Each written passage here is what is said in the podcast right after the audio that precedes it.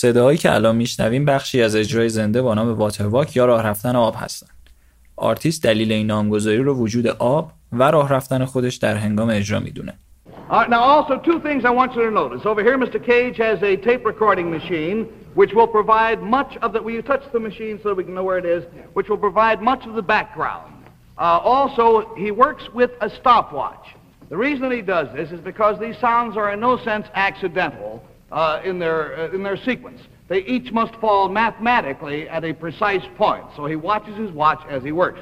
He takes it seriously. I think it's interesting. If you are amused, you may laugh. Uh, if you like it, you may buy the recordings. John Cage and Water Walk.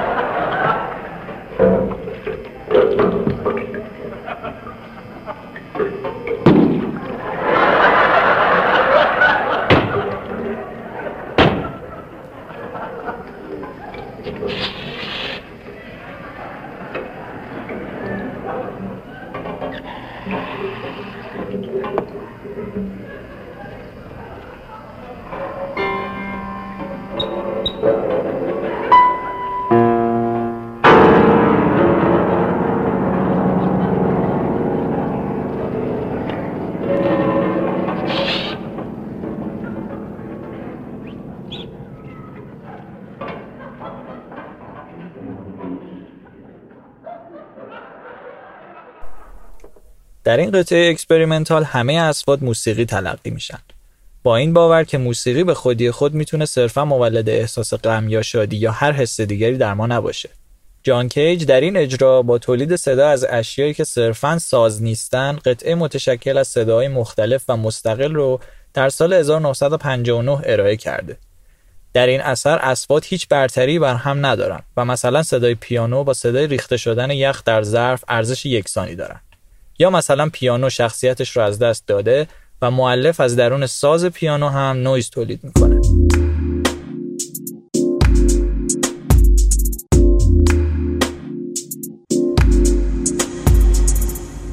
دیوید روی معمار و تئوریسین در کالج سنجان ریاضیات و فلسفه خونده و بعد ارشد معماری خودش رو از دانشگاه کلمبیا دریافت کرده. اون در حال حاضر رئیس بخش postgraduate SCI-Arc ه و توی دفتر خودش Ruy Klein روی تعامل معماری، طبیعت و تکنولوژی کار می‌کنه. سلام من سروش هستم و شما به اپیزود چهار بخش Synapsis از رادیو آویج گوش می‌کنید. در این اپیزود ما خوانش خودمون از مقاله بازگشت به اشیاء عجیب رو در کنار پیشگفتاری از گراهام هارمن بیان می‌کنیم. سلام من عرفان هستم.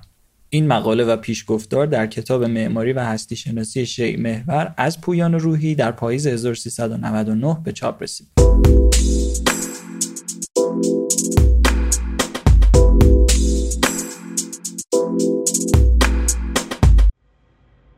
هستی شناسی شیع محور یا همون تریپل او در واقع اولین بار در قالب رساله دکتری هارمن در سال 1999 در شیکاگو نوشته شد. این رساله اولین بار در سال 2002 تحت عنوان ابزار هستی، هایدگر و متافیزیک اشیا منتشر شد. هارمن در اواخر دهه 80 در کالج سنجان در دوره کارشناسی با دیوید روی همدانشگاهی بودند و هر دو در رشته ریاضیات و فلسفه تحصیل می‌کردند. با شروع دهه 90 دیوید روی به دانشگاه کلمبیا میره و تحصیلات تکمیلی خودش رو در رشته معماری دنبال می‌کنه. بعد از اون از سال 2011 به بعد دیوید روی در یکی از سخنرانی های هارمن شرکت کرد و این دو دوباره با هم ارتباط پیدا کردند و گفتگوهای جدیدی بین اونا شکل گرفت. بدین ترتیب هارمن به سیستم آموزشی معماری دسترسی پیدا کرده بود و مدارس متعدد معماری نیز به سخنرانی های هارمن علاقه نشون می‌دادند و از اون برای حضور در این مدارس دعوت می‌کردند. در این قسمت از پیشگفتار هارمن مطرح می‌کنه که هیچ وقت در طول دوران تحصیل خود تصور نمی‌کردم که روزی به عنوان یک فیلسوف در مدرسه معماری کار کنم. اما حالا که این اتفاق افتاده خوشحالم و چیز دیگری رو آرزو نمی‌کنم. پیدا کردن این شانس که در میان سالی رشته جدیدی را یاد بگیرید یک هدیه غیرمنتظر است و من از این بابت خوشحالم. هارمن پاسخ به این سوال که حالا چرا جامعه معماری به فلسفه شیع محور علاقه نشون داده رو در تغییر نسل‌ها و مدهای فکری غالب هر نسل جستجو می‌کنه. اون میگه که به طور متوسط 15 سال طول می‌کشه که یک نسل عوض بشه. به این ترتیب که مثلا در سن 25 یا 26 سالگی درک می‌کنیم که آموزه ها و ابزارهای نسل قبل برای ما میسر نیستن و حالا خودمون به دنبال ساخت راه های خودمون میریم. تا اینکه به جایی می‌رسیم که حالا باید این راه حل ها رو به نسل بعدی آموزش بدیم و اونا هم درک کنن که راه حل های ما برای اونا میسر نیست از ابتدای دهه 70 تا امروز معماری طی چند نسل تاثیر مستقیم از فلسفه رو تجربه کرده. در مرحله اول هایدگر و تأثیری که روی پدیدارشناسی داشت بعد دریدا و تاثیر اون روی کسایی مثل آیزنمن و شومی که منتج به نمایشگاه دیکانستراکتیویسم در سال 88 شد و سپس مدت کوتاهی بعد از اون فلسفه دلوز بود که استودیوهای بی کاغذ رو به وجود آورد. تا جایی که معماران از فرم‌های یک پارچه با محیط و بحث‌های دلوزی هم خسته شدن. حالا هستی شناسی شیء محور با طرح مزامین جدید می‌تونه سبب کشف راه حل‌های نو توسط معماران در برابر مسائل بشه. هارمن در ادامه اینطور مطرح می‌کنه که هستی شناسی شی محور در معماری جدیدتر از فلسفه است و هنوز چیزای زیادی برای آموختن وجود داره. شاید شما خواننده گرامی بتونید یکی از قطعات گم شده این پازل رو به دست ما برسونید. دهه هاست که ایران با وجود سنت فرهنگی دیرینش به شکل یک جزیره باقی مونده. اما زیست شناسان به ما میگن که جزیره ها برای ایجاد گونه های جدید زیستی بهترین مکانند من با تمام وجود انتظار دارم که ایران در طول زندگی من به صدای بین المللی نیرومندی در فلسفه و معماری تبدیل بشه. ممکن است ما بدون ایده های شما دچار رکود بشیم. هارمن به فرمالیسم زیبا شناختی علاقه داره و بهترین شرح اون رو در فلسفه کانت می‌دونه. از نظر کانت انجام یک عمل به خاطر میل به رفتن بهشت یا از روی ترس از جهنم با وجودی که از نظر مذهبی پسندیده و از نظر اجتماعی سودمنده اما از نظر اخلاقی سودی نداره. یک عمل تنها زمانی اخلاقیه که به خاطر خودش و از روی وظیفه انجام بشه. این فرمالیسم اخلاقی نام داره. یک تجربه زیبا شناختی درست مثل یک عمل اخلاقی باید مستقل باشه. مثلا یک چیز زیباست نه به این دلیل که منو خوشحال می‌کنه یا به این دلیل که معنای اجتماعی سیاسی داره بلکه تنها به این دلیل که زائقه من اون رو زیبا تشخیص میده. علاوه بر این اثر هنری نباید مفید باشه زیرا سودمندی به نتیجه بیرون از اثر هنری اشاره داره و به این ترتیب استقلال فرمی اثر رو تباه می‌کنه.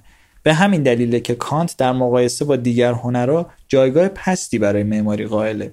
اون ناخالصی نسبی معماری رو نمیپسنده.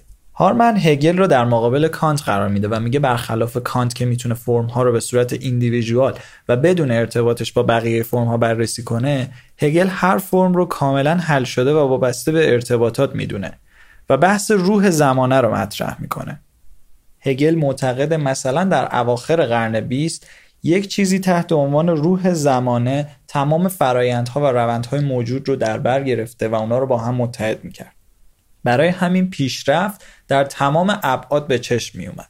سوال آیا معماری می‌تونه یه دیسیپلین فرمالیست باشه؟ کانت میگه به سبب سودمندی و عملکرد معماری از هنر دور میشه و نمی‌تونه به سطح ناب هنر اعتلا پیدا کنه. هارمن میگه برای نجات از این نقد باید به خود کانت رجوع کنیم. کانت پیشتر ذائقه رو مطرح کرد و درجه زیبایی رو هم در اینجا طرح می‌کنه که این در واقع با نقد خودش متناقضه. یعنی اگر هر چیزی به صورت مستقل و صرف نظر از ارتباط معنی پیدا می‌کنه پس اثر هنری هیچ وقت نمی‌تونه به انسان وابسته باشه و با ذائقه ارزش گذاری بشه. بنابراین معماری هم مستقل از انسان تعریف میشه. بنابراین اگر بخوایم فرمالیسم رو حفظ کنیم باید بر روی جدایی سوژه از ابژه تاکید کنیم. در اینجا مثالی از کتاب مایکل فرید مورخ هنری رو مطرح می‌کنه که در اون نقاشی هایی هستند که سوژه اونها از مخاطب مستقلن. یعنی مثلا هیچ کدوم از سوژه های درون نقاشی به بیننده توجهی نمی کنن و هر کدوم مشغول کار خودشون هستن. یا مثلا با کشیدن هایل های میان سوژه نقاشی و بیننده این دو رو کاملا از یکدیگر جدا می‌کنن. توی این پیشگفتار هارمن داستان ارتباطش با معماری رو مطرح کرد. کلیتی از تاثیر دیگر فیلسوفا بر معماری و علت نیاز به یک هستی شناسی جدید رو ارائه داد و فرمالیسم و مستقل بودن معماری و زیبایی شناسی از روابط رو تشریح کرد.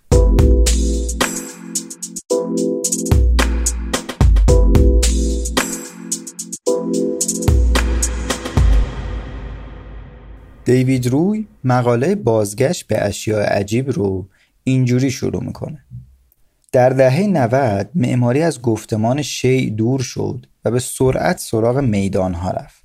معماری شد محصول نیروهای جانبی و در واقع محصول اون بستر خودش و نه یک شیء هیجان انگیز که حاصل خلاقیت معماره. دیگه اون قدرت و نفوذ و هیجان جالبی که داشت رو کامل از دست داد. این نیروها حتی گاهن فرضی بودن و وجود خارجی نداشتن. اون حتی مثالی از فیلم میتریکس می‌زنه و میگه در اون زمان ما قهرمانی رو که می‌تونه شبکه پشت دنیا رو ببینه تحسین می‌کنیم اشاره می‌کنه به اینکه معمار از طرفی دوست داره که در این مد جهانی شرکت کنه و پروژهش رو بسازه و از طرفی هم ناراحته که دیگه نقش قوه تخیل خودش کمرنگ شده. تعریف دانش معماری به کار دشواری تبدیل شده و دیگه مشخص نیست که اصلا این دانش آیا برای دنیا لازمه یا نه. این کاهش تأکید بر شیء معماری اون جادوی معماری رو از بین برده و دیگه توجه ها به اون شبکه های جهانی معطوف شده. حتی اون معماری هم که به خود شیء معماری علاقه داره سعی می‌کنه به یک چیز خارجی ربط بده اون آبجکت رو برای توجیه کردنش. این تعریف شیء معماری با روابط بستر خودش یک دستاورد مدرنه و مورد چشم پوشی قرار می‌گیره جوری که انگار اصلا وابسته به این نیروهای بیرونی بودن یک پیشفرزه به نظر می‌رسه که فقط گروه خاصی به این شیء معماری می‌پردازن و استقلالش رو دوست دارن. در حالی که در طول تاریخ همیشه معماری مستقل از زمینه خودش بوده و مستقل از نیروهای بیرونی امروزه معماران برای وابستگی بیشتر ارزش قائل هستند تا استقلال. اشتیاق حاکم اینه که معماری منزوی نباشه و درگیر روابط و شبکه های بزرگتر از خودش باشه. دیوید روی به این می‌پردازه که با وجودی که ترکیب معماری با بافت شهر چیزی که به عنوان توجه به زمینه در نظر گرفته میشه اما مسئله اصلی در مورد زمینه رابطه معماری با طبیعته. طبیعت اون قلم روی قاییه در واقع این حرکت معماری به سوی میدان ها به سوی طبیعت هم بوده. اما حالا اینجا یه چیز مهمی رو مطرح می‌کنه. توجه معماری به طبیعت رو به دو دسته میشه تقسیم کرد. معماری به عنوان حرفه و معماری به عنوان یک دیسیپلین. معماری به عنوان یک دیسیپلین همواره توجهش به طبیعت بوده. چون طبیعت منبع الهام اصلیش بوده در امر زیباشناسی و تناسبات و غیره. هندسه و تناسبات فرم و عملکرد سازه و تزئینات اینا همشون مسائل دیسیپلینی هستند که حول طبیعت تکامل پیدا کردن در گذشته. و حتی امروزه هم خیلی چیزا در طبیعت هستن که منبع الهام دیسیپلین به شمار میرن. اما از اون طرف ارتباط معماری به عنوان حرفه طبیعت مسئله‌ایه که ما به تازگی باهاش روبرویم. در حالی که در گذشته دغدغه این بوده که آب بارون توی ساختمون نیاد و بنا نور خوبی بگیره امروزه مسائلی مثل گرمایش زمین و مشکلات محیط زیست ما رو ناچار کرده به اینکه حواسمون بیشتر به طبیعت باشه و بنابراین practice پایدار درست شده. و این practice پایدار جای اون پژوهش های طبیعی در محیط آکادمیک رو گرفته. پایداری میگه که معماری هم در کنار بقیه حرفه ها مثل تولید قطعات الکترونیک باید در استفاده از منابع محتاط باشه و به طبیعت آسیب نزنه که تا اینجا تناقضی با معماری نداره و ما هم ازش پشتیبانی می‌کنیم. ولی این مسئله در امتداد این باوره که طبیعت خودش در توازن و آرامشه و این انسانه که داره با دخالتهاش این توازن رو برهم می‌زنه. انگار که طبیعت یک ساعت بزرگه که انسان هی داره تنظیمش رو به هم می‌زنه. طبیعت خوبه و انسان بده دیوید روی در ادامه این بحث توی یکی از سخنرانیهاش به این اشاره می‌کنه که وقتی ما راجع به طبیعت فکر می‌کنیم بیشتر درباره کوه و دریاچه و درخت و آسمان آبی فکر می‌کنیم. در حالی که طبیعت واقعا فقط این چیزها نیست بلکه عروس دریایی، باکتری، آتشفشان، حتی سطح سیارات دیگه و یک سیاه چاله هم جزوی از طبیعته. میگه حتی اونهایی که عاشق طبیعتن و مثلا به دریاچه خیلی علاقه دارن در واقع به اون چیزی که داخل دریاچه هست علاقه ندارن. دیوید روی به این می‌پردازه که نقطه مقابل این تفکر اینه که ما خودمون رو جدا از طبیعت نبینیم. ما خودمون یک چرخ دنده از اون ساعت بزرگ طبیعت باشیم و دیگه اینطوری نمی‌تونیم خرابش کنیم.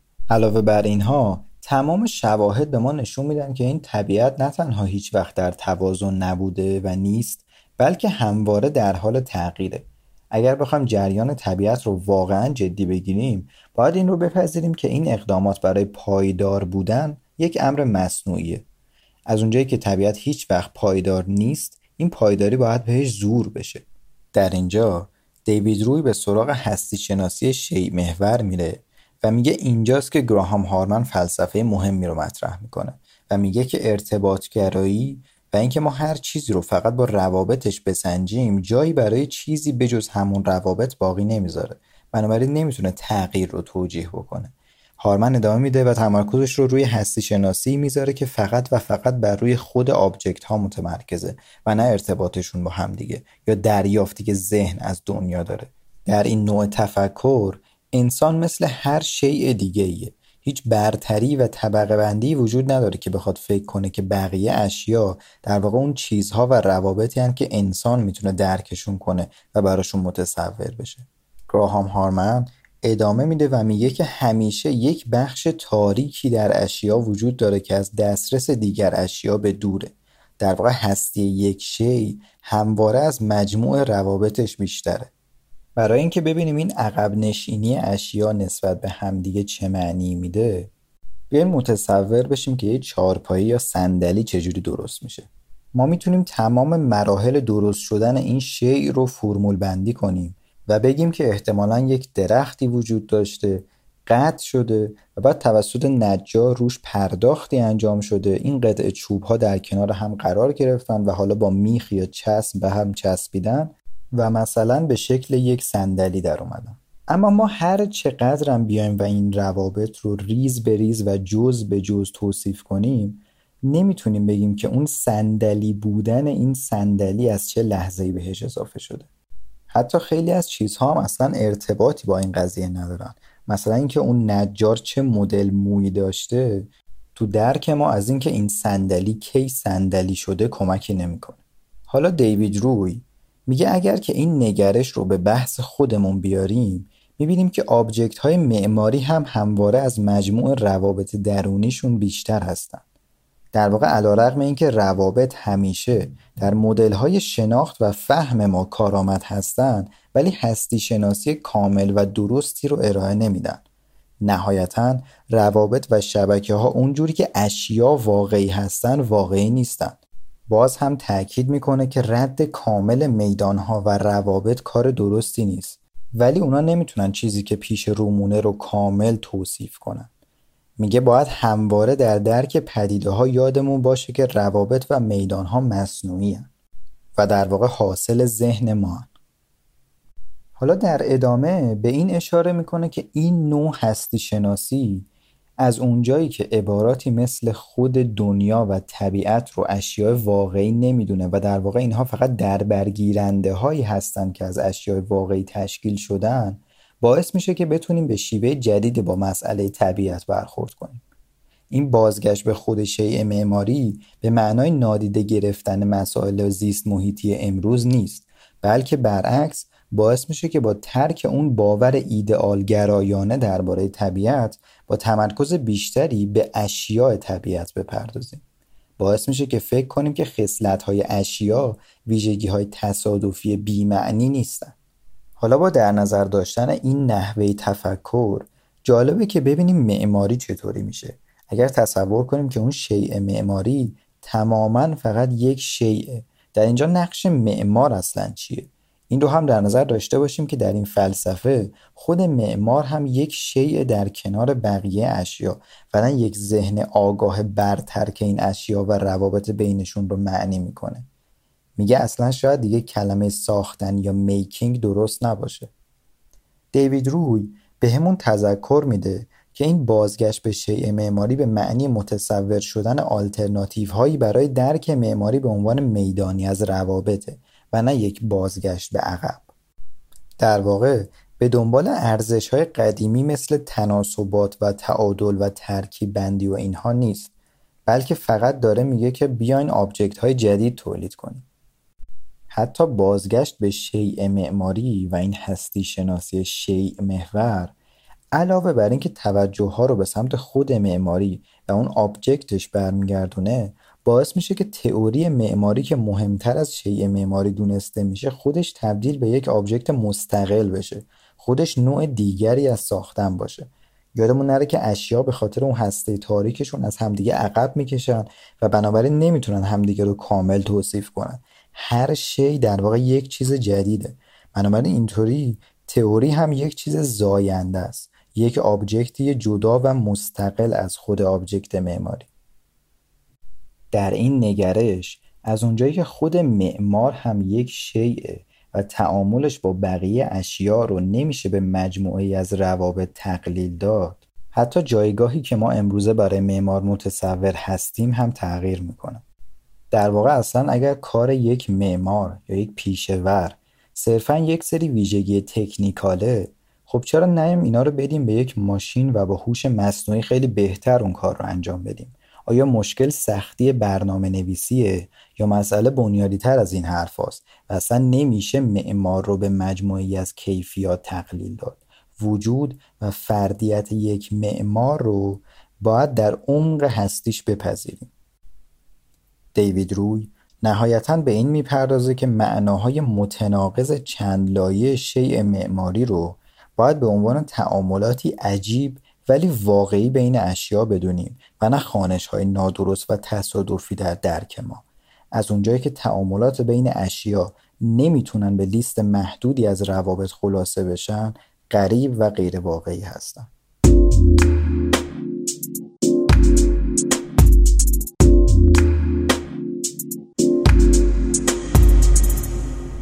در این اپیزود سیناپسیس ما با کنار هم قرار دادن سه اثر منحصر به فرد یا سه object جدا از هم سعی کردیم تا خوانش صریحی از این شیوه تفکر رو ارائه بدیم. ابتدا قطعه Water Walk که به نظر می‌رسه در اون جان کیج تونسته موسیقی رو از روابط بین نوت‌ها و اصوات جدا کنه و به سمت اشیاء مستقل ببره.